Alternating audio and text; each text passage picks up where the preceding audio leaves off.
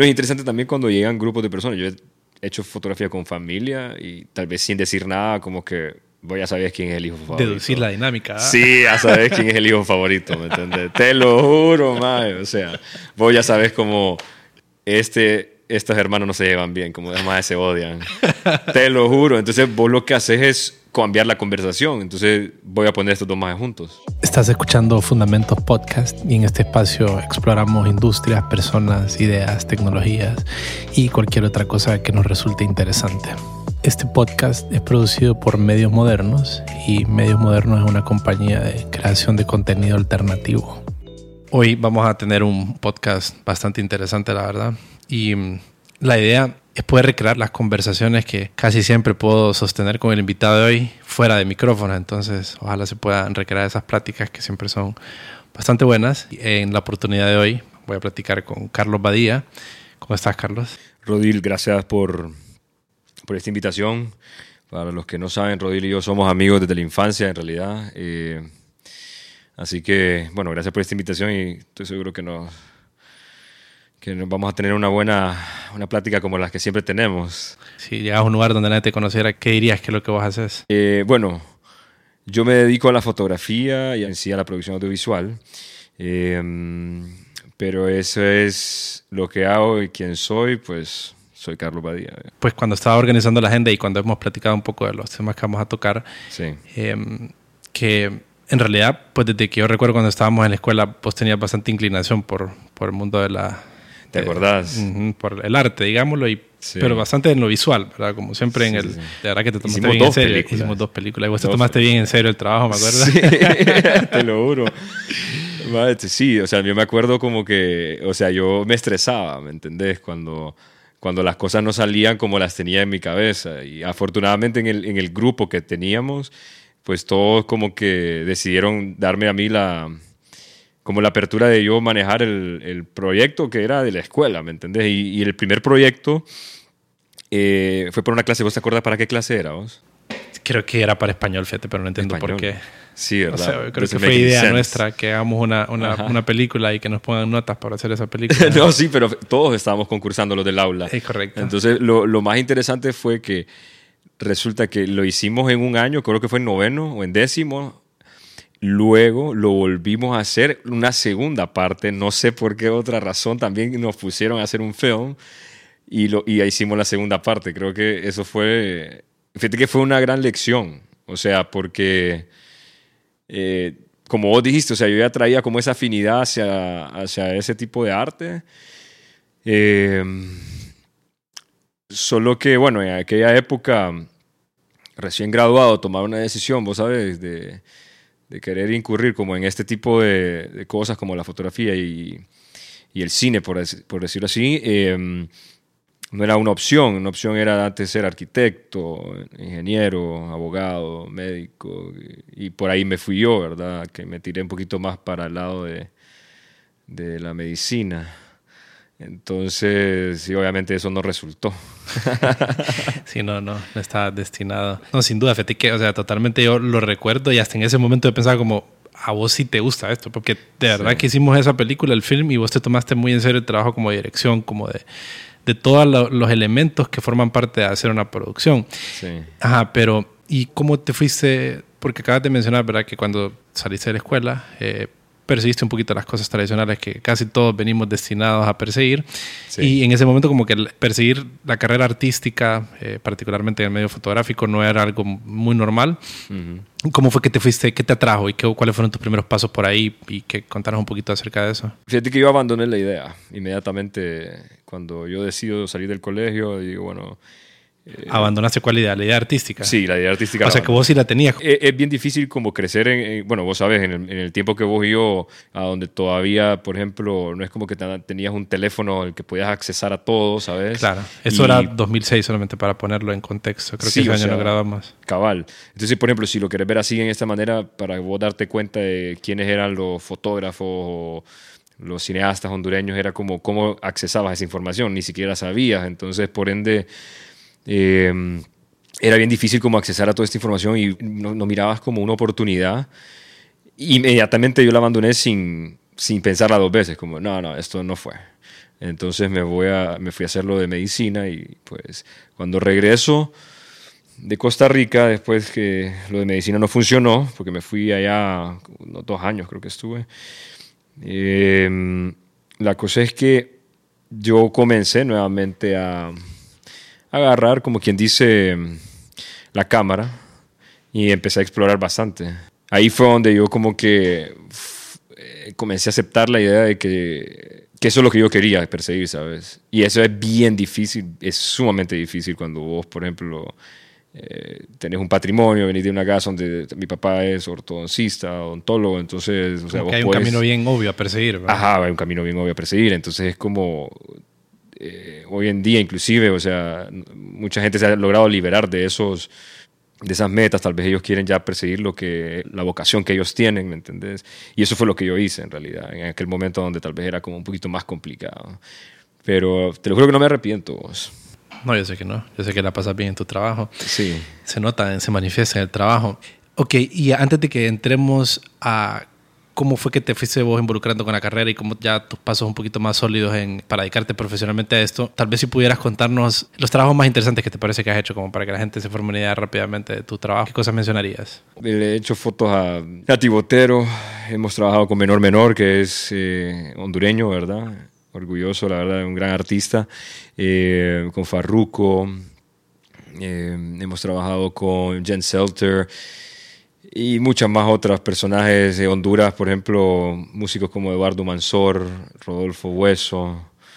Eh, la verdad que he tenido la oportunidad de trabajar inclusive con marcas bien bonitas, que eso es a lo que siempre había querido llegar, ¿me entiendes? Desde que yo comencé, comencé con una estética bien agresiva, Obviamente al comienzo todo fue paulatinamente dándose para lograr definir una estética también, fíjate, porque yo tenía que definir como quién era yo en, cuanto a la, fotografía, a mi estilo. Entonces es bonito ver cómo cuando todas estas personas ya comienzan a confiar en vos, eh, en tu visión, ahí hay un cambio, ¿me entiendes? Ahí fue donde yo como que ya definitivamente, aparte de que amaba lo que hacía, es como ya me enamoré mucho más. Y eso sucedió tal vez un año después de que yo ya iba trabajando, un año y medio. Sí, como cuando le das un poco más de forma a tu estilo. ¿eh? Creo sí, que correcto. Cuando la gente ya puede empezar a identificar tu trabajo, tal vez. Pues vos regresaste de Costa Rica y empezaste a explorar un poquito más la cámara, pero me imagino tal vez desde una perspectiva bien como jugando con la idea. Sí.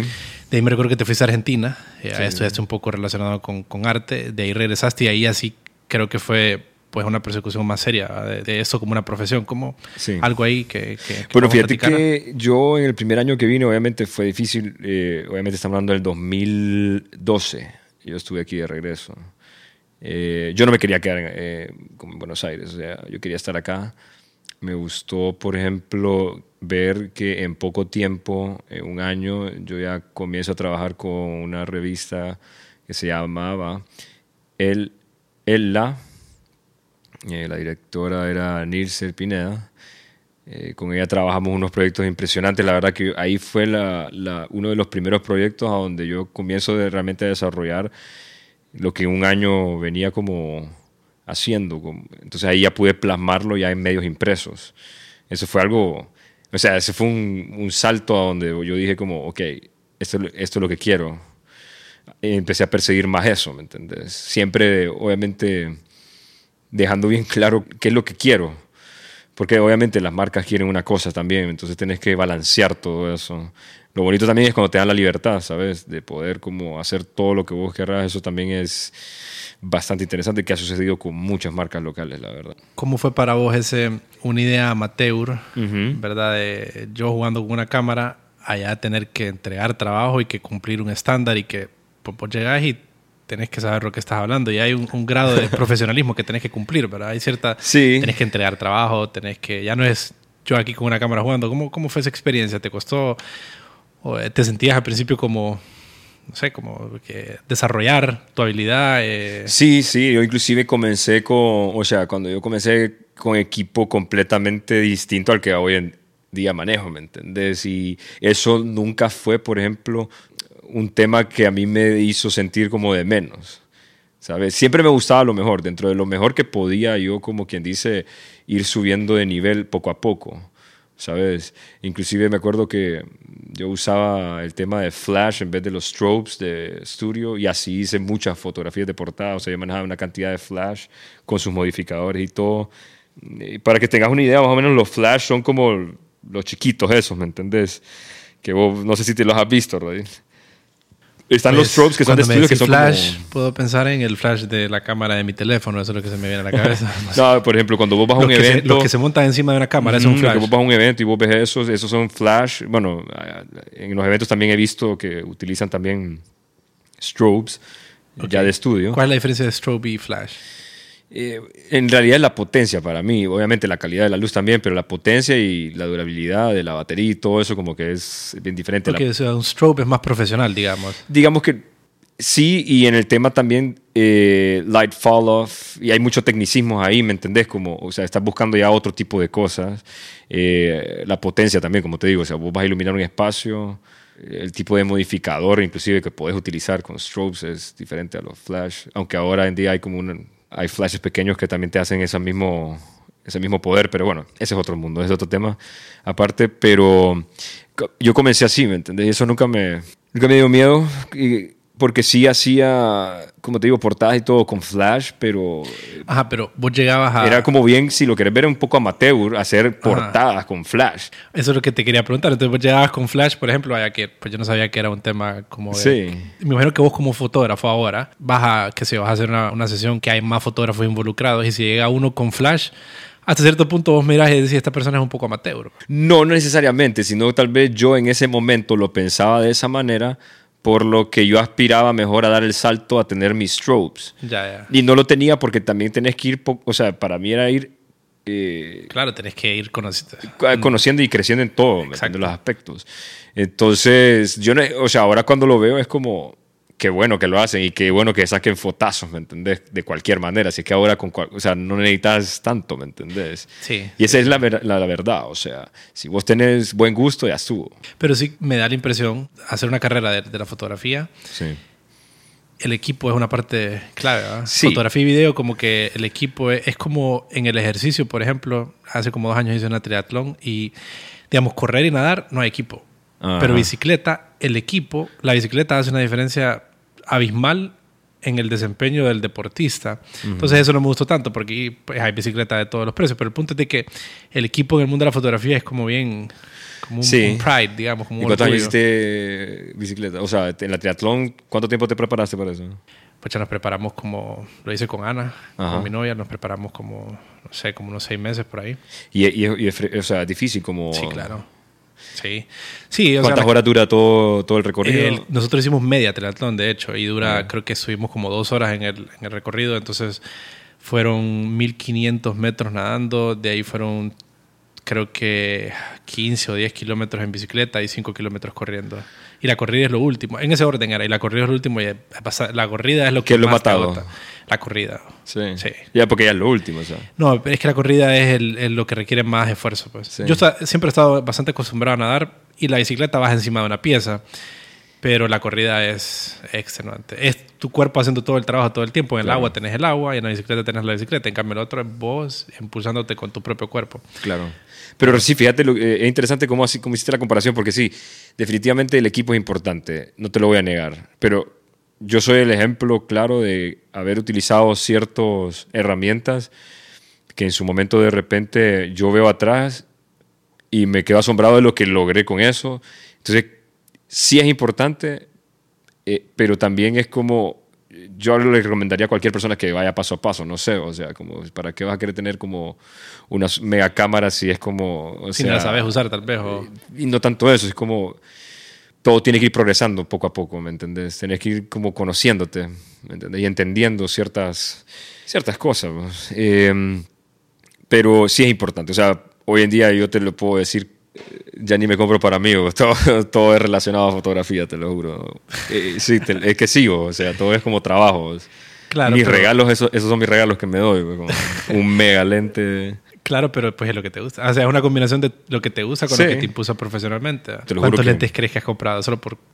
Sabemos que pues los has ido vendiendo y comprando, pero como Sí, ¿cuántas en veces has total, hecho una compra de un lente? 15 en total. sin- sí, Wow, o sea, sí es. No más de eso. Y que tengo ahorita, o sea, como que yo ya tengo, son como como unos 5. Con eso haces tu trabajo Sí. y sí. te concentras en como el, digamos, del 100% de, tu- de tus trabajos. En el Dos 80, lentes. Dos lentes. Sí. Qué cosa, ¿no? Las Sí, son es que ya, ya dejé de cosas así. explorar, ya vi lo que me gusta. Por Ajá. ejemplo, te voy a decir una cosa, por ejemplo, mucha gente busca, digamos, un- una apertura 1.2. ¿Qué se refiere a esto? Hay, digamos, lentes que son 1.2 que te dan difuminación, en- o sea, exagerada, ¿cierto? Te lo pongo en esta jerga para que me para que podamos como entenderlo, porque es, sí, lo que hace es difuminar el fondo de una manera, Difuminar es como borrarlo. ajá, Ok. como que lo ves borroso Ok. Pero el sujeto se ve enfocado. Entonces, por ejemplo, una de las cosas que me empecé a dar cuenta es que mi estilo no era ese. O sea, no, a mí no, no me interesaba mucho desenfocar. O sea, porque de, de igual manera yo... Me mi- gusta capturar más todo el ambiente, todo la, el por lo general sí, porque yo, mira, yo no te bajo de, de 2.8, menos no hago de eso. Aun cuando tenga un lente que tenga 1.2. ¿Me entendés? Entonces, eso es que se abre más el obturador. Entonces te deja Te captura más información, ¿no? no, lo que hace es como difuminar más el fondo. O sea, 1.2 es bien difuminado. Ya, ya. Un 2.8 eh, vos ya podés ver figuras más, como las ves más, con- más reconocibles, más- reconocibles, esa es la palabra, sí. Entonces, eh, digamos, esa es una de las cosas que yo vi en mi estilo, como yo no quiero difuminar tanto el fondo, no es eso lo que me busco, ¿me entendés? Y agarraba el 50, eh, luego el 85 milímetros y era como, no sé, o sea, me gustaba, pero había algo eh, que otros lentes, por ejemplo, otra manera de contar la historia, ¿me entiendes? Y los fotógrafos, inclusive, que a mí me dan como esa inspiración, son, varios de ellos es como no están enfocados, ¿me entendés?, en ese, en ese aspecto. Inclusive cuando estoy en estudio, muchas de las veces estoy en aperturas ni tan bajas, ni tan abiertas en este caso. Entonces, tan abiertas quiere decir como que es más difuminado. Eh, estoy en 7.1, 5.6, 2.8, dependiendo. Pero lo que te quiero decir con esto es que el equipo es importante, es una herramienta, pero es más importante como definir qué es lo que querés. Sí, y a eso te quería preguntar, porque de inicio, pues, eso es lo que vos dijiste, como cuando empezaste a definir tu estilo, como un artista en cualquiera de las formas de expresión que hay dentro del arte, eh, Sí. es una de las cosas más complejas, la exploración inicial, ¿verdad? El camino a definir qué es lo que vos estás proponiendo, como qué es lo que vos decís que vas a hacer. Y ahorita, más o menos lo que vos estabas hablando me parecía que en ese sentido. Sí. que desechaste la idea de lo difuminado, digamos. Sí. ¿Y qué crees vos que formó parte de, de lo que vos definís como tu estilo actualmente? ¿Qué cosas que te influyó? Fíjate que bastante el tema de color. Color y obviamente vos siempre, en la vida uno siempre tiene a alguien a quien admira, ¿me entiendes? Y si no Claro. es una persona, son varias. Me explico. Eh, yo a los fotógrafos que yo admiro tanto son los que me han llevado a, a perseguir esa, mm, esa estética, ¿sabes? Que inclusive tengo tantas cosas que quiero hacer que no son iguales, pero son inspiración. Por ejemplo, de repente vos ves el fotógrafo cómo usa el color, cómo usa la piel, lo querés no igualar, pero te gusta, cómo se siente, cómo, cómo se ve la piel. Entonces vos vas aprendiendo y vas curando tu ojo y vas haciendo tu propio estilo de toda la información que recolectas. Eso es lo interesante, ¿me entendés? Son una mezcla. Entonces siempre, siempre sucede eso mucho. Entonces, eh, ese es un proceso. Es un proceso porque, digamos, es cómo manejar los colores de piel, por ejemplo, cómo querés manejar los colores de ciertas como cosas que el cielo azul como una de las cosas como que yo quise definir bastante bien. Te lo juro que suena ridículo, pero es algo que específicamente yo quería un look y lo perseguí hasta que lo conseguí. ¿Me entendés? A pura tecnicismo y a lograr como entender varias cosas como las quería lograr, ¿me entendés? Y entender también cosas con color, cómo te pueden afectar al momento del retoque. ¿Me entendés? Porque al momento de retocarse hay colores que pueden dañarse, ¿me entendés? Por lo que querés lograr. Entonces, es un tema, vos. Retocar es en el mundo digital, pero o sea, vos retocas digital, en Photoshop, digamos. Esa es, Sí. una herramienta en el mundo digital. Yo ¿Qué- uso Photoshop, Capture One, Camera Raw. Ese es mi workflow. esta parte la, era pues en lo que miramos en la, tal vez en las películas, que hay un, un fotógrafo en un estudio oscuro con cosas de agua y cerrado. Ese era el, Ajá, ese sería como el, ese sería como el cuarto rojo de digital, ¿me entendés? Nada más que antes era más, bueno, todo era más, eh, bueno, todavía hay cuartos rojos de como para develop film, ¿me Ujú, entendés? de Pero forma ahora- análoga. Ajá, fotografía análoga. Pero ahorita, por ejemplo, eso es como pasó al mundo digital y creo que O sea, vino, el mundo digital vino, o sea, yo en teoría sé lo que es como retocar en, en film, pero nunca lo he hecho. ¿Me entendés? Y no creo que voy a, es algo que voy a perseguir en este momento. Claro, es otro, otra serie de Sí, no, skills más que- bien yo respeto a los que lo hacen, me encanta y yo veo fotos en film y es como, o sea, la estética es completamente distinta. Y Fetique, has mencionado mucho la palabra estética. Y cómo, si vos pudieras traer a palabras tu estética, ¿cómo definirías tu estética? Eh, fíjate que de cierta manera, ya sea varón o mujer, cuando estamos hablando de mi desarrollo de mi estilo y de cosas en particular, porque trabajo en varias cosas, pero hablando como de, de personas, ¿verdad? Siempre trato, mi estética es como bien sexy, sex appeal, sex appeal, ahí. Ok, o sea, que involucra bastante, digamos, el desempeño de la persona. Sí, o sea, bastante. mm, no solamente en, en la, en la apariencia, sino también la persona, el individuo. Sí, Ajá. eso es un trabajo, te lo juro, como, como it's exhausting. O sea, es, es un trabajo en el que vos tenés que estar con la persona. O sea, pues, por ejemplo, si vos tenés un día malo, es como tenés que estar ahí, como you gotta go for it, bro. O sea, te lo juro. O sea, es como tenés que estar ahí porque vos es un estilo que querés desarrollar y cómo le comunicas a esa persona. Eh, cuando haces retratos es una cosa, cuando haces moda es otra, ¿verdad? Yo sé diferenciar una entre la otra porque retratos es... Recordar que vos, por ejemplo, sos alguien que yo no te puedo venir a decir muchas cosas como... tiene que ser claro. una mezcla entre mi estilo, casi, ¿verdad? entre mi estilo y vos. Pero Ya. si vos, tu estilo no está muy definido, entonces yo voy a avanzar más. Entonces si era un 50-50, yo voy a avanzar un 60-70 y ok, entonces él es un 30. Y voy viendo hasta qué porcentaje vos puedes avanzar un poquito más. O sea, en moda en realidad puedes empujar más. O sea, moda sí es una, una sí, es más exigir, ficticio. ¿ah? Puede exigir. Es más ficticio la moda, digamos. digamos que es eh, no, no necesitas el approval de las personas que están ahí Claro. siendo retratadas. Ellos son parte de... de- Ellos de tienen que seguir un- los lineamientos y la, y la dirección que se quiere. Ok. Pero, por ejemplo, con las personas como, digamos, si llegara vos, que sos, digamos, no sos modelo, no sos nada, sos una persona... Bueno, sí soy modelo, pero no me dedico a eso. pues. Ok, ok, no, pero sí, tenés razón, Rodri. La verdad que deberías de, de- de incursionar, te iría súper bien. ya soy amigo tuyo, ya tengo entrada hecha. No, pero fíjate que si llegas vos como, no como una persona, como un no modelo, perdón, eh, entonces es diferente. Sí, sí, vos me tenés que retratar a mí, no tu idea, ¿verdad? Es que no, yo no diría que vos, so- o sea, que vos serías 100% solo vos, porque tendrías que ser una persona Tendría que excesi- o sea, tendrías que estar muy seguro de vos mismo, como a un nivel tanto para no hacerme ninguna pregunta y Ya. llegar al estudio y decir, brother, yo ya estoy listo, Ajá. tómame la foto y esto es lo que yo voy a hacer. He tenido gente así y me encanta. ¿Me entendés? Me encanta. Pero entonces, eh, aún así, siempre puedes desarrollar tu estilo. Ojo. ¿Me entendés? Pero ahí ya tal vez no se va como al tema de, de como qué le puedes sacar. Tal vez yo con personas que, que son como un 100% de que saben lo que quieren, trato siempre de sacar un par de fotos como lo que yo quisiera hacer. Y de igual manera ya la iluminación y todo como que va con mi estilo. Entonces ya me explico. Porque hay personas que saben lo que quieren y es como, esto es Carlos. Listo, pijudo, vámonos con eso. Pero no, mira, hagamos esto. Quiero, quiero probar esto y quiero y ver cómo la gente reacciona con, ese, con esa parte bien interesante también. ¿Me entendés? Siempre hemos conversado como de, de arte, siempre hemos tenido esa plática antes, eh, desde que nos conocemos. De las cosas que yo más he visto evolucionar en vos es esa plática. Que Sí. recientemente, bueno, recientemente, digamos, los últimos tres años tal vez, como he escuchado ese, esa conversación de parte que sí me ha parecido bien interesante, que es eso de cómo puedes sacar lo mejor de una persona en una fotografía o cómo puedes venir y, y- y lo que vos estabas platicando, ¿verdad? Como eh, tal vez si tienes un mal día o si la persona tiene un mal día, o sea, en realidad es un trabajo bien de... Sí. ¿Qué hay ahí de eso? Como qué técnicas aplicas, como dirías que aplicas algunas técnicas, tienes algún workflow, o cómo o procedes bien intuitivamente, o cómo haces. Es bien difícil porque, o sea, todos hemos tenido un mal día, ¿me entendés? Eh, lo que mi trabajo sí tiene es una vez que yo empiezo, por ejemplo, con el diálogo y todo, como que empiezo a, a desligarme un poco de las ideas, como que cuando, cuando vos te atrapas con algo, como que te, te tiene Claro. algo y el tiempo se te va volando. Entonces, ahí eh, encuentro yo que hay un balance. Sin embargo, siempre hay días en los que yo me siento tal vez no a mi 100%, ¿verdad?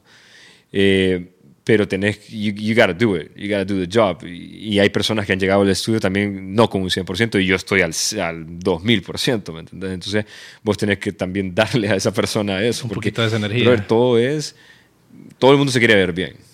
¿me Claro. entendés? Nadie se quiere ver mal. hacerlo y decirlo son cosas muy diferentes. Una de las cosas que a mí me gusta bastante es hablar con la gente porque te das cuenta de sus inseguridades, te das cuenta de esto, del otro, y es normal, ¿me entendés? O sea, todos tenemos una inseguridad eh, de las que no nos gusta, digamos, algunos la obvian, otras practican constantemente la repetición de esas ideas, ¿me entendés? Entonces, es importante saber eso. Claro. ¿Me Es importante inclusive darte cuenta antes sin que te lo digan.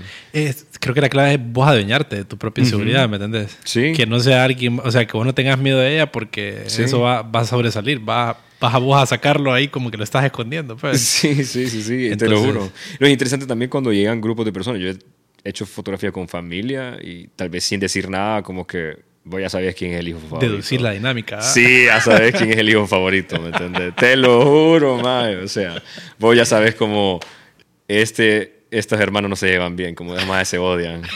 Te lo juro. Entonces vos lo que haces es cambiar la conversación. Entonces voy a poner estos dos más juntos. Ok. Ok, ok. No se llevan bien, no me importa. O sea, you gotta do it, o sea, tenés que hacerlo bien. Y, y yo no te estoy diciendo que lo hagas bien, sino que te estoy poniendo la dinámica para que lo hagamos bien. Claro. O sea, no te hago pensar en qué es lo que tenés que, como, you know. Claro, no, si no es conceptual. Si no es, no es conceptual. Es, es, es, fácil cuando estás en familia, Rodil. Es sumamente sencillo. Es súper sencillo. Son personas con las que Porque te vos estás al lado de gente que querés, brother. Claro. Aunque no te lleves bien con tu hermano, que odies a tu tía, qué sé yo, brother. Pero eh, hay cinco personas, es como te la vas a pasar sí o sí bien. Yo como persona llego, si estoy con gente que conozco, o en qué situación se crea una mejor dinámica en tu experiencia, cuando hay entre extraños, grupos de extraños o grupos de personas que se conocen tanto como familiares? Mm, eh, creo que en ambas es interesante, pero son diferentes, porque por ejemplo cuando no se conocen, ves mucho más rápido quién es quién. porque cuando no hay una dinámica que se Porque mira, cuando vos estás con gente que rodeada, que conoces, es más fácil vos ocultar muchas cosas. Ajá. Pero cuando no, siento que es como el que es buena gente se hace amigo de todos rápido. Claro. Empezabas a ver las chavas como la, la, chavita, como, o sea, por decir un caso, porque, digamos, no llegaría gente a hacerse fotos completamente desconocidos, al menos que los desconocidos sean personas que van a salir en una portada o qué sé yo, o una, o una producción de fotografía para moda o algo así. ¿Me entendés? Eh, pero eso hablando en este gremio, ¿me entendés? Que todo es un poco pequeño. Claro, sí que no hay tanto profesionalismo en la industria, ¿verdad? No, fíjate que sí lo hay, sí lo hay y ha, y ha venido creciendo bastante. Inclusive hay unos amigos que tienen una agencia en Tegucigalpa. Eh, Momo eh, tiene una agencia, ¿verdad? Que eh, Momo y con Acid. eso, esa iniciativa, fíjate que me ha gustado, porque vos vas a Guatemala y hay de todo, ¿me entendés? Ya eso, bro, ya tienen una industria desarrollada. Aquí ha sido un problema como desarrollar la industria, pero también la, empresa privada se tiene que, eh, como quien dice, apoyar esa, esa iniciativa. Entonces, eh, porque para que alguien te, trabaje bien, eh, te ahorre tiempo y dinero y las cosas te salgan bien, o sea, necesitas una agencia. O sea, yo sí lo veo como algo necesario. Te lo digo porque yo he trabajado con otras agencias y otras personas que vienen con una... ¿Agencia te refieres a alguien que te ayuda como a buscar las personas para...? No, una agencia me refiero a una agencia de modelo. Una agencia de modelo es que alguien que entrena los que a su personal. Ah, que los entrena, los desarrolla, sí. Sí, que los desarrolla y es como llegas a la sesión. Mira, yo he trabajado con gente en Honduras y afuera que yo solo a la sesión y lo disfruto tanto estás pensando más bien en qué más puedo hacer dentro de mi trabajo, ya no tener que estar dirigiendo. Claro, claro, ya ellos saben cómo comportar, ya saben cuál es el rol de ellos, digamos. Exacto, entonces yo ya puedo pensar en qué más crear. El problema es cuando vos venís y ves una persona que no puede dar más, entonces tenés que exigirle más, pero también tenés que estar pensando en qué más puedes hacer. Entonces, es que no tiene el entrenamiento, no tiene el entrenamiento. ¿ah? Exactamente. Entonces yo por eso estoy completamente de acuerdo con que estas agencias sean apoyadas, ¿me entendés? Por la industria privada, eh, por, las empresas en este caso, pues, porque, brother, se necesita, o sea, se necesita esas personas que vos llegues al estudio, mira, hagamos esto, hagamos esto, y que en, en tantas horas ya salís, ¿me entendés? Pero, y que disfrutes realmente, ¿me entendés? Porque muchas veces a mí me ha tocado, no es que no lo disfruto, pero no es la misma experiencia, ¿me entendés? Eh, no, no, quiero que me malentendas, no es como que no con algunos modelos, otros modelos. que no te malentiendan los que escuchan, yo no te voy a entender nada aquí. No, es que con unos modelos y con otros se, se disfruta más, porque con unos vos ves hasta te animan a, ¿me entendés? Vos ves el entusiasmo, vos ves las ganas. Hay otras personas que no, no lo dan, pero tal vez es por el entrenamiento, ¿me entendés? Es eso, punto. Sí, sí, sí. O sea, yo, yo disfruto mi trabajo con personas que son, porque no es lo, como te digo, no es lo mismo moda que retratos. Retratos es gente sin experiencia. Pero moda y, y todavía tener que estar empujando no está mal. Pero cuando vos cliqueas con algo, vos sabes que va a salir exagerado todo eso. ¿me entiendes? O sea, vos, yo, yo he trabajado con personas que vos decís, nos vamos a comer esta sesión. Así de sencillo.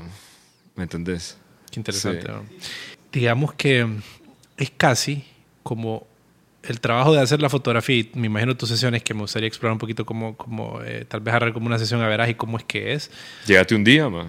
Dale. Hacer un reportaje de eso. un reportaje de eso.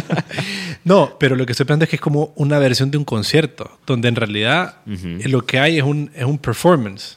Eso es lo que es. Exacto. Y vos nada más estás grabando, Documentando. estás documentando lo que sucede ahí e intentando empujar a la gente algo así como en una sinfónica, como el director que se encarga de que todo esté sonando bien, ¿verdad? Ese es más o menos su rol. Porque una banda de rock, digamos, no hay un, no hay sí, no director. hay, no hay eso, sí. Pero, ajá, eh, vámonos a las fotografías de moda que me parece que es donde se empuja un poquito más el arte, ¿verdad? Donde tal vez puedes experimentar más y donde hay como más profesionalismo, o debería haber más profesionalismo. Ahora, yo, yo voy a hacer un énfasis en esto, Rodri, antes de que me digas lo que...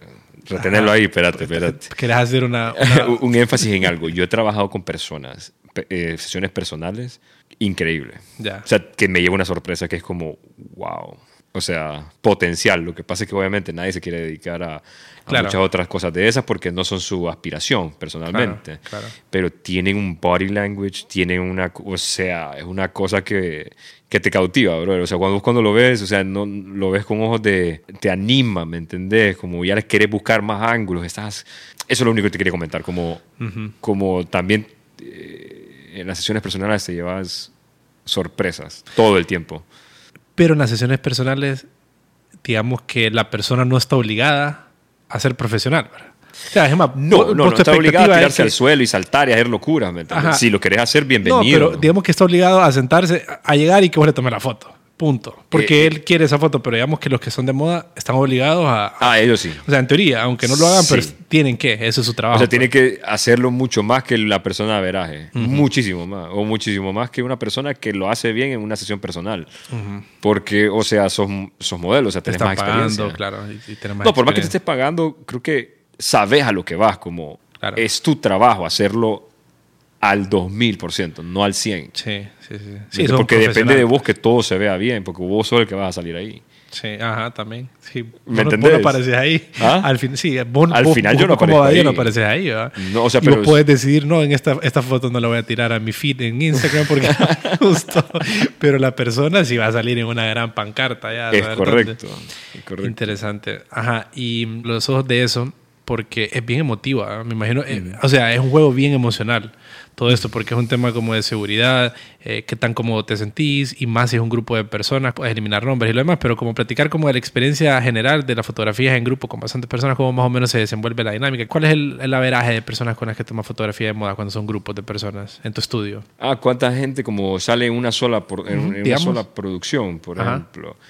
No sé, depende, ¿verdad? Obviamente, pero, o sea, de uno a cinco personas, tal vez diez, lo máximo que ha hecho como de... O sea, no, no y entre más personas es más complicado, ¿no? ¿Con más personas? Ajá. Sí, claro. Sí, porque uno lo está haciendo bien, pero el otro no está haciéndolo bien. Más cosas que coordinar. Entonces es como, se tiene que nivelar la ecuación, ¿me entendés? Entonces, digamos, yo he estado en sesiones a donde uno se está comiendo la sesión y la otra, la otra persona está haciendo comida. ¿no? Se nota heavy, ¿me entendés? O vos lo notás, ¿me? Tal vez, no sé, pienso yo, no sé, tal vez no quiero como ponerle en un mal aspecto lo que voy a decir, pero también no sé si el ciudadano común como sin, sin la visión mía y todo lo demás, no se, no se fija en esas cosas. Me explico, pero yo sí las veo. ¿Cómo te miras vos y qué es lo que vos decís, qué es lo que yo tengo que hacer aquí? Bueno, número uno, voy a, voy a volver al tema de las agencias. Uno, tiene que haber entrenamiento. Porque mira, yo te voy a ser sincero. Aquí no hay cosa de que si vos te sentís incómodo, que si vos eh, no tuviste un buen día, yo voy a trabajar todos los días y aun cuando tengo un mal día, ahí estoy dando una sonrisa y una buena cara y estoy haciendo las cosas perfectas, ¿me entendés? O por lo menos busco la perfección, porque la perfección no- es una utopía, ¿me entendés? Alcanzarla. pero si la perseguís por lo menos eh, creo que es un buen estándar. Entonces, las personas como los modelos, para mí, en cualquier ambiente tienen que ser entrenados para dar ese 2000%. Y si vos no tenés el conocimiento de cómo debes de hacerlo, entonces es, difícil, ¿me entendés? yo, por ejemplo, yo te, yo te puedo decir cómo yo lo hago, pero eso son técnicas como personales mías de cómo abordaría el tema. Ahora, más importante es el tema de cómo el, tiene que haber ese crecimiento y cómo el apoyo a esta agencia y a otras, si, si las hay, que creo que hay otras también, debería de existir. Porque, o sea, ¿me entendés? O sea, yo he trabajado con gente que tengas un buen mal día, ahí están haciéndote pose, haciéndote unas cosas increíbles, ¿me entendés? Y allá intentando salirnos de esta espiral de... Qué divertido por momentos. ¿Qué es para vos la fotografía? Para mí es, es, completamente como difícil poder poner todos aquellos elementos en un solo lugar, como estilo, o sea, la persona... Eh, el concepto también. El concepto. Entonces, no es difícil, pero es como... Tal vez soy muy exigente conmigo mismo para, para lograr hacerlo como yo quiero. Entonces, para mí, eso sí te diría siempre la fotografía para mí es una hoja en blanco. Es mi pasión, es lo que amo hacer, pero cada vez que voy a shoot es una hoja en blanco. O sea, es construir y volver a construir en un solo día, ¿me entendés? Como construir, como que, como que construyeras una, una empresa y desaparece. Haces que todo suceda y boom, desapareció en dos horas. Cuando termina, pues recabas ideas de cómo la próxima puede ser mejor o diferente. Ah, yo todo el tiempo estoy explorando. Yo con sesiones de todo el mundo estoy probando diferentes Y ellos no saben que vos estás explorando. No necesariamente. No, es, parte, sí, sí. es parte del craft, digamos, de vos sí, no, explorando no, no. Y lo que pasa es que el tema es que uno también prueba, pero sabiendo cuáles son sus... O sea, como yo sé que no... las posibilidades. sí, yo sé que no la, yo sé que la foto no va a salir mala, pues.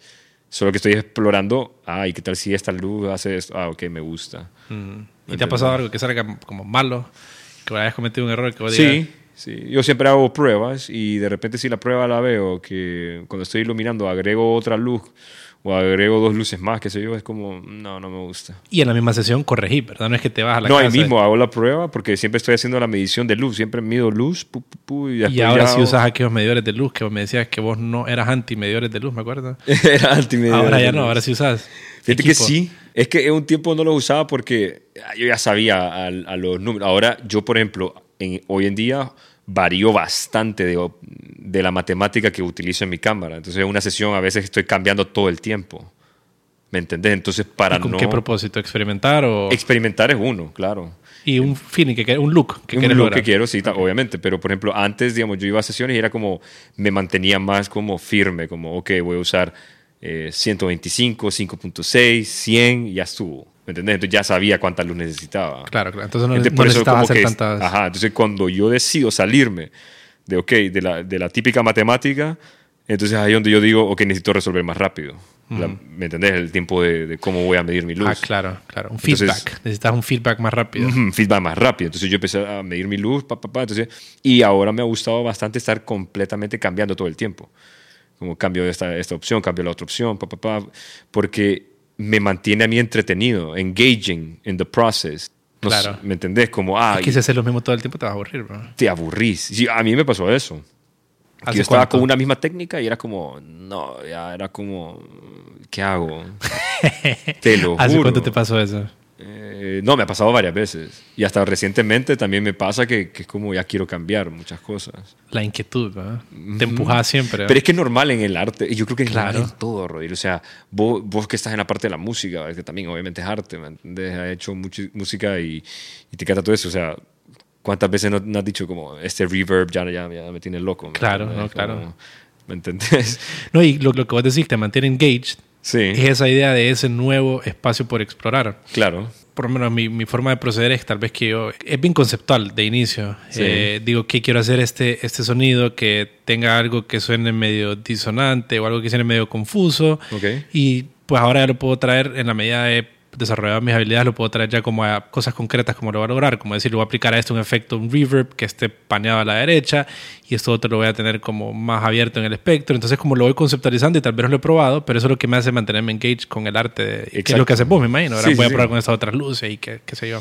Sí, estar jugando todo el tiempo con tu equipo, porque, o sea, Si no te aburrís. Sí, Y punto. sí. O sea, está bueno que tengas tu estilo, eso ya lo tengo definido, pero no va a cambiar mucho, por ejemplo, eh, mi estilo si, si estoy cambiando con cosas como no, porque al final del retoque tus colores y todo ya sabes dónde van, ¿me entiendes? Entonces son ciertas cosas las que cambian, que el, para el ciudadano común tal vez esas cosas son imperceptibles, o sea, ni te darías cuenta. Yo te podría decir que en tu sesión probé algo y vos como, ah, yo pensé que vos hacías las fotos así. ¿Me entendés? No lo vas a ver. Sí, La gente no lo va a percibir como eso es algo nuevo. Es tu forma de mantenerte enganchado con el arte, con el, con el craft. Exacto. Y ahorita estoy viendo una foto del 2020, primero de diciembre, de Menor Menor, oficial Menor Menor, Sí. que eh, tiene, te la estoy enseñando aquí ahorita, Ajá. que como... eh, eh, Interesante. Tiene efectos y hay como luces neón. Em, En realidad ese, eso es en cámara. Nada de ahí está montado. ok. La luz funciona, está el flash y está la luz constante, ¿verdad? La luz constante. Yo, yo también manejo ambas en mi estudio. Entonces ese es el tema con esa fotografía. Si vos la logras ver y si las personas que están escuchando eso se pueden ir a ver la foto que, mm, de menor menor. La voy a poner en la, en, la, en la nota del show como un enlace para que... Ah, buenísimo. Buenísimo. Entonces, eh, la pueden ver, por ejemplo, lo que haces ahí, por ejemplo, una luz está congelando el movimiento y la otra está haciendo que la luz arrastre la información. O sea, que es que literalmente es una captura de luz, ¿verdad? ¿Sí? O sea, lo que Y vos está- puedes capturar diferentes capas de luz. Eso es lo que haces, ¿verdad? Eso básicamente lo que es, por ejemplo, hay una luz constante, una luz que siempre está emitiendo luz y hay otra que solo congela el movimiento. Sí, eso está bien loco. Sí, entonces, por ejemplo, vos puedes como que vos movas mo- tu mano rápidamente, pero de repente le pongas un flash y solo queda como quien dice congelada lo que vos ves de la mano, pero ves vos el, el movimiento borroso. Esa es una técnica que yo, o sea, no es nada nuevo, o sea, yo no me la inventé tampoco. ¿Cuál fue tu proceso? Porque me imagino que alguien como menor menor, Sí, pues hay una producción y hay una estrategia de por medio, ¿verdad? De quienes, de, digamos, de, de quien te contrata, de quienes quieren que eh, exponer su imagen. sí. ¿Cómo es tu proceso desde que te dan idea, vos cómo le evolucionás, eh, cómo se ejecuta en el estudio? Más o menos creo que sería interesante como mapear esos pasos, tu workflow. Ok, fíjate que con Far- Carbon Fiber Music siempre, que, que ellos son como el record label de, de menor, siempre hemos tenido como eh, la gran bendición, como quien dice, de que ellos siempre te dejan hacer lo que vos querrás. Entonces por eso yo con menor hemos hecho una cantidad de cosas, eh, tres sesiones, ¿me entendés? Que hemos explorado bastantes cosas que yo inclusive he querido hacer, pero que siento que no las debería de hacer con sesiones normales, por así decirlo, como, sino que hay a los artistas hay que empujarlos con otro tipo de estética, otras cosas que he probado que son mucho un poquito más agresivas, como que siempre van enganchadas con un poquito de moda, ¿sabes? Yo obviamente me inspiro, como te digo, siempre de otros fotógrafos, veo en otros lugares y lo que yo digo que es lo que quiero lograr, que por ejemplo veo la estética de menor y siempre, obviamente ellos me dan feedback, de, ese es para tal disco, ¿me entendés? Entonces ellos vienen y te dicen, hey, vamos a, queremos hacer una sesión con menor. Sí, ellos en este caso ya tienen definido, por ejemplo, lo del tema. Bueno, la, la- la última vez que hicimos eso, ellos ya tenían definido el tema de vestuario y la estética de- en su pelo y todo. Ok. Eh, yo solo me tuve que encargar entonces de la estética visual, como que la iluminación y todo cómo, cómo él iba a comportarse con la iluminación y todo lo demás. Dirección de fotografía, meramente, digamos. Sí, o sea, dirección de fotografía y también dirección del personaje en este caso. Y, ok, pero vaya, o, o tal vez en otro caso, pero en ese de menor, ellos vienen y te dicen, hey, Carlos, queremos hacer esto, eh, más o menos aquí es la idea, y vos regresas a algo conceptual o de un solo vas al estudio. En algunos casos te vas como por un proceso conceptual y discutir la idea con, con, con la Yo sí persona. les digo lo que quiero hacer, pero yo siempre les digo a ellos como a cualquier persona como que esto solo es una idea. A veces ni siquiera les quiero enseñar, ¿me entendés? Porque la gente se puede confundir entre lo que vos le decís que algo te inspira y eso es lo que ellos quieren ver al final. Porque no necesariamente lo que yo te voy a enseñar es lo que voy a hacer. Ok. Pero si vos me entendieras a mí lo que yo quiero hacer, o sea, no te lo puedo poner en palabras hasta hacerlo. ¿Me explico? ¿Cómo es esa discusión conceptual alrededor de Tal alguna... vez entonces lo armo con varias fotos. Ok. Tal vez así se hacen una idea global. Entonces por decir como, hey, vamos a percibir algo como esto y le manda la sí, foto. como de ver la luz, este color que ves acá, con el mood del, del tipo de, de- de comportamiento que está acá, eh, etcétera, ¿no? Como que por ahí me voy. Pero no me gusta como mucho eh, el tema de... Como los clientes, como... O sea, sí, sí hablo de, de, la- de las referencias, pero no me gusta perseguir eso que se muestra. Eso sí te puedo decir. No me gusta. Yo les digo como siempre, como, esto solo es una idea. Yo lo voy a hacer a mi manera. Y si me están dando libertad es como... Es probable que les enseñe algo y les salga con otra cosa. Si me está dando libertad, yo lo voy a hacer. Es muy probable que a veces en el estudio es como, "Mm, no, mejor voy a hacer esto. Ajá, entonces... Por ejemplo, esa, ese tipo de foto que salió, ese no la tenía planeada, la de movimiento. Solo estaba ahí y yo dije, ¿sabes qué? Esa historia me gustaría como hacerlo mejor con unas luces más neón, más esto, que se viera como más de esta manera. El único detalle es que no estaba planificado, pero yo dije, hagámoslo. El equipo no sabía que yo estaba cambiando. Por hiciste para tu gusto. Yo lo hice porque yo dije, eso es lo que yo quiero hacer. Y están confiando en vos. O sea, ellos están diciendo como, Carlos, haga lo que, lo que sabe hacer mejor. Pues. Entonces, eso también es- te da ganas como de seguir persiguiendo ese tipo de clientes.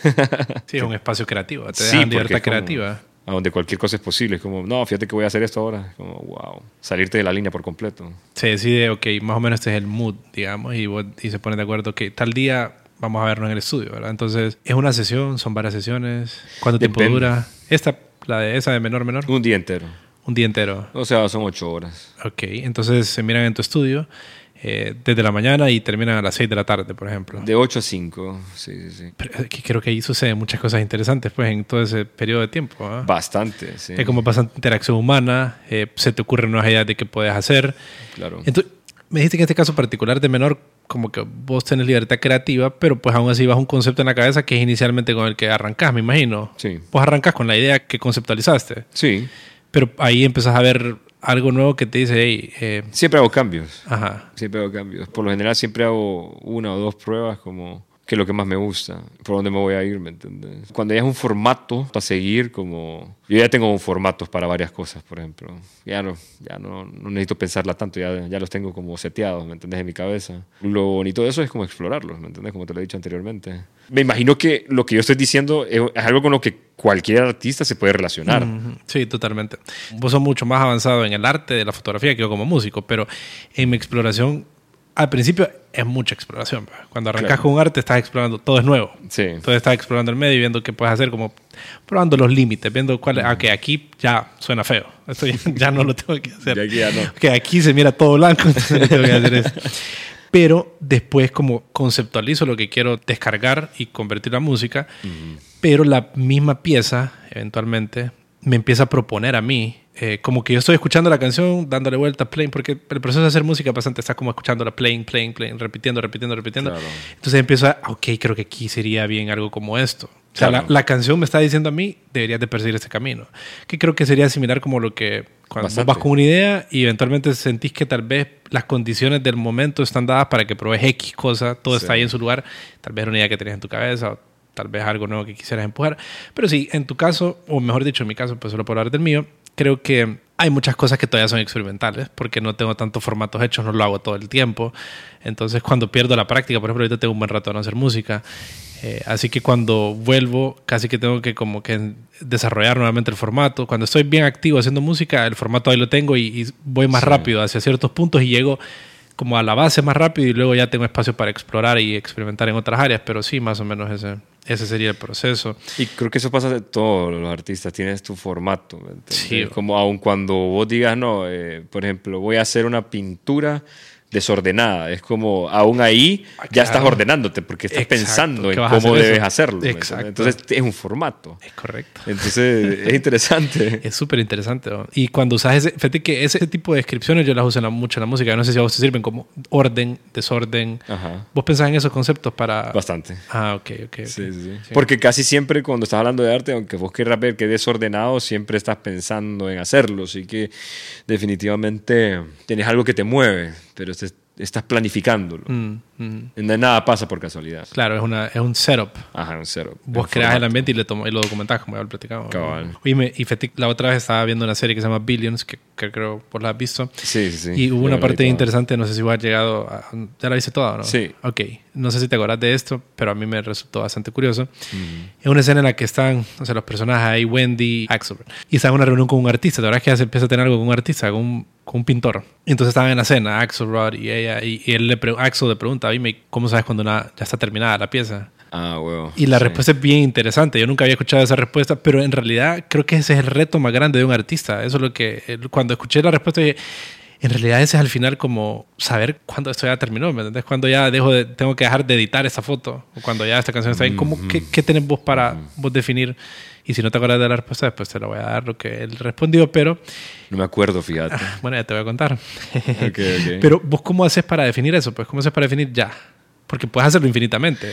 Mira, yo, yo siempre he dicho una cosa, o sea, como cualquier masterpiece nunca está, nunca está terminada.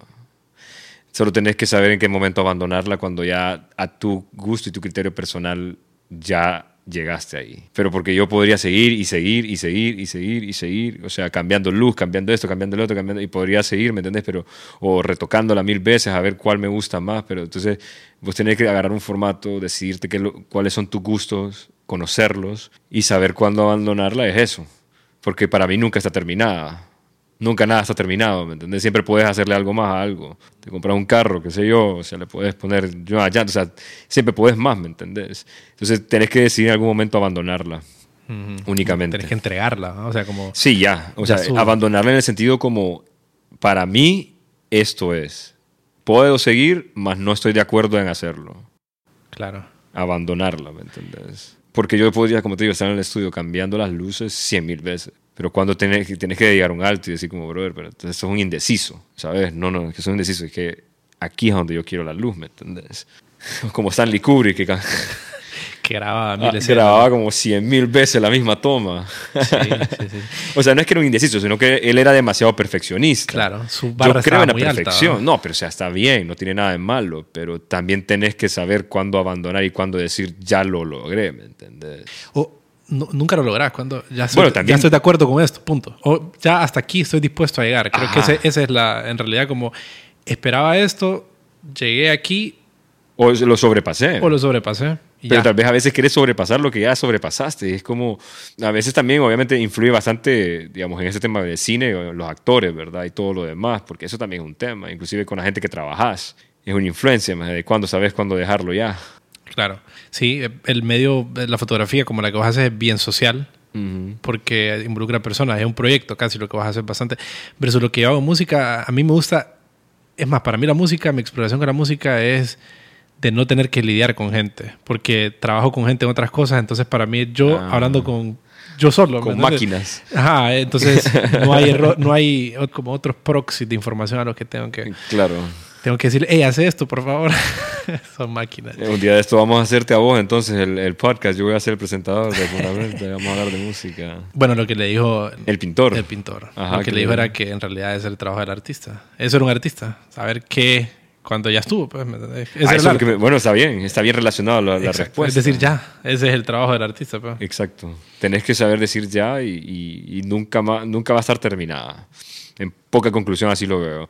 Platicábamos antes y yo sé que para vos es bien preciado, como que es algo que a lo que le has metido mucha cabeza y que, que influye mucho, eso es lo que estábamos conversando, que es el estudio, como un objeto que forma parte del arte, bueno, naturalmente pues se visualiza, pero en la dinámica, ¿qué es para vos el estudio? ¿Cómo, cómo lo utilizas a tu favor? ¿Qué estás experimentando? Hace como dos años comencé con, dos, tres años con este nuevo estudio y te puedo decir que mm, ha sido como cambio de chip completo. Porque aquí donde yo ya me metí, ya como que quería desarrollar estética, ¿me entiendes? Estética ya como crear espacios eh, hasta un punto para desarrollar, para no caer en lo mismo, pero sí desarrollar una estética, me explico. O sea, yo quería hacer eso, como yo ya sé lo que a mí me gusta y yo ya sé cómo ejecutarlo, yo ya sé, pero qué se acopla a eso, ¿me entendés?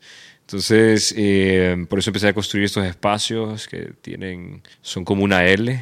Me da la facilidad de moverme alrededor de él y poder trabajar con las luces y entonces te da como ese, ese feel diferente a, solamente un fondo, ¿me entendés? Eh, blanco, pero el fondo blanco siempre lo utilizo bastante, o sea, créeme, a mí me gusta un white seamless, pero crear estos espacios y realmente desarrollar mi estilo ahí, para mí eso fue como es como traer lo que haces a veces en exteriores a tu casa, ¿me entiendes? Básicamente, a tu estudio. Entonces, todas aquellas cosas que, por ejemplo, yo he hecho fotos, bastante fotos. Ese, ese fondo azul, uno que hice nuevo, yo ya había hecho bastante fotos en, como en, en unos hoteles y en otros lugares, fotografías de moda, que tenían esa misma estética del Luis XV.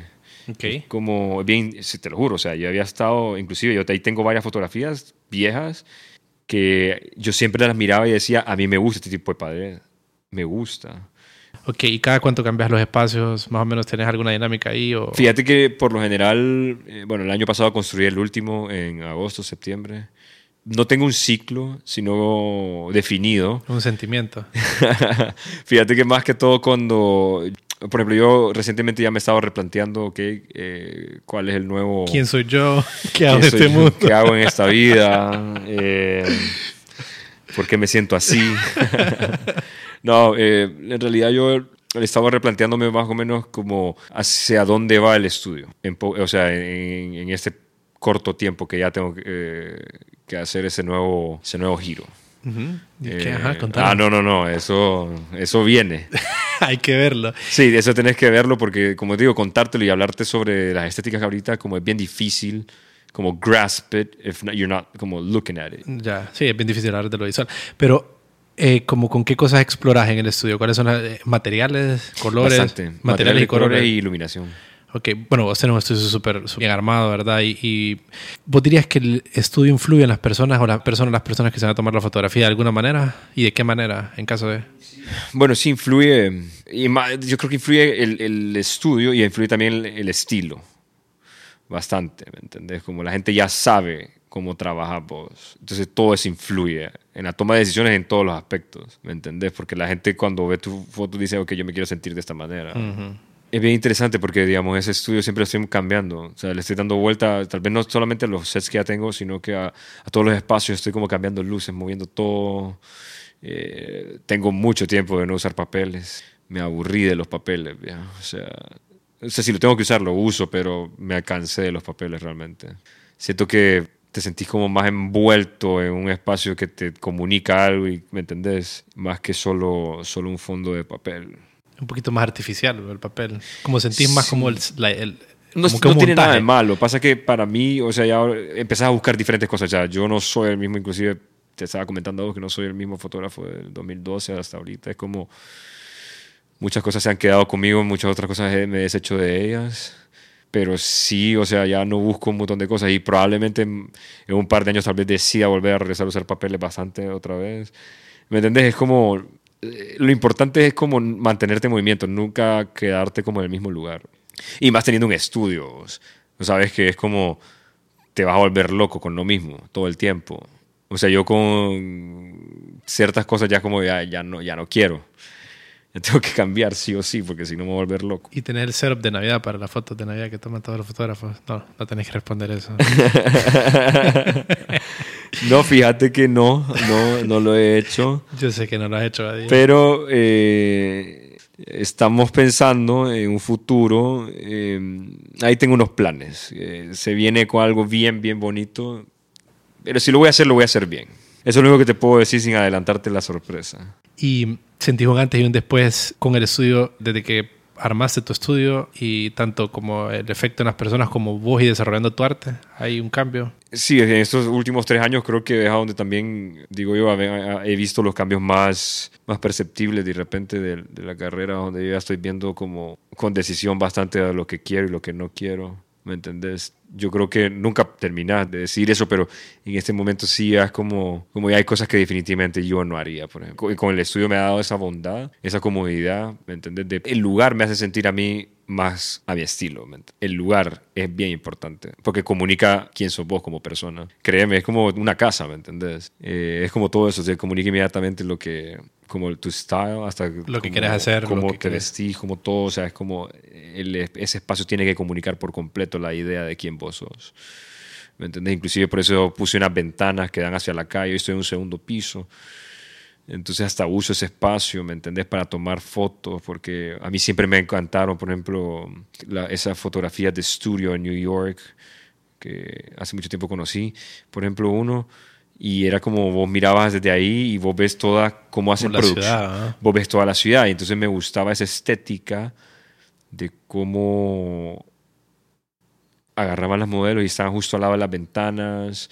Me encantaba todo eso. Yo quería recrear eso acá. ¿Me entendés? Y fue, él fue básicamente el primer set que le metí. O sea, los primeros dos con los que yo comencé fue el blanco y el New York como look, window. ¿Me entendés? Y ya después metí los otros dos. Poco a poco, la verdad. No, buenísimo. La verdad que súper interesante. Y lo que vos haces, o sea, cualquiera que se meta a ver tu perfil va a ver como el profesionalismo y, y la calidad de las fotografías y la evolución y la manifiesta ahí arte. ¿Para dónde miras que, que, va esta onda del arte, de, la fotografía? ¿Hacia dónde miras qué cosas nuevas van a pasar, ya sea local o en el arte como general? Bueno, ya de por sí en la, fotografía ya ha habido muchos cambios, por ejemplo, eh, mirrorless y todo eso que ya son las cámaras sin, sin el espejo, ¿verdad? Em, creo que las cámaras, el futuro de las cámaras es más compacto, definitivamente. Creo que eso es como el futuro lo puedes ver ya con Sony. No sé si todas las marcas querrán como ir hacia ese, como, ¿me entendés? A, ese, a esa área, pero definitivamente nunca he visto la posibilidad donde una marca de, teléfono y una marca de, cámara, por ejemplo, se unan para hacer como una cámara teléfono. O sea, creo que cada rubro se va a mantener en su lado, bien separado, porque nunca puedes comparar una foto de, de un celular. Son buenas las de celular, ¿me entendés? No te voy a decir que no, pero para un snapshot, no para una foto, ¿me entendés? Y... Em, porque te lo juro, hay gente que me dice a mí como, no, pero este celular toma buena foto y como, bueno, dale. ¿Por qué me vas a tanto si lo puedo tomar con el teléfono? No, no, tampoco así, pero, pero es como, si sabes, como yo creo que hay personas que realmente creen en ese marketing, ¿sabes, Rodil? Como que, no, esa es una buena, una buena foto que te va a tomar este celular. Es como, o sea, tal vez no han visto, como me gustaría enseñarle cómo, cómo se miran, ¿me entendés? En mi cámara una foto para que más o menos como hagan la relación ellos. Pero sí, el marketing a veces es un poco deceiving, ¿me entendés? En cuanto a por lo menos eso de cámaras en celulares. Ok, eso miras en la tecnología. Ajá, ¿y, y qué en la industria, aquí en Honduras, qué crees que va a pasar? Fíjate que en la industria, bueno, lo que sí, no que creo que va a pasar, sino que quiero que pase, es un número uno.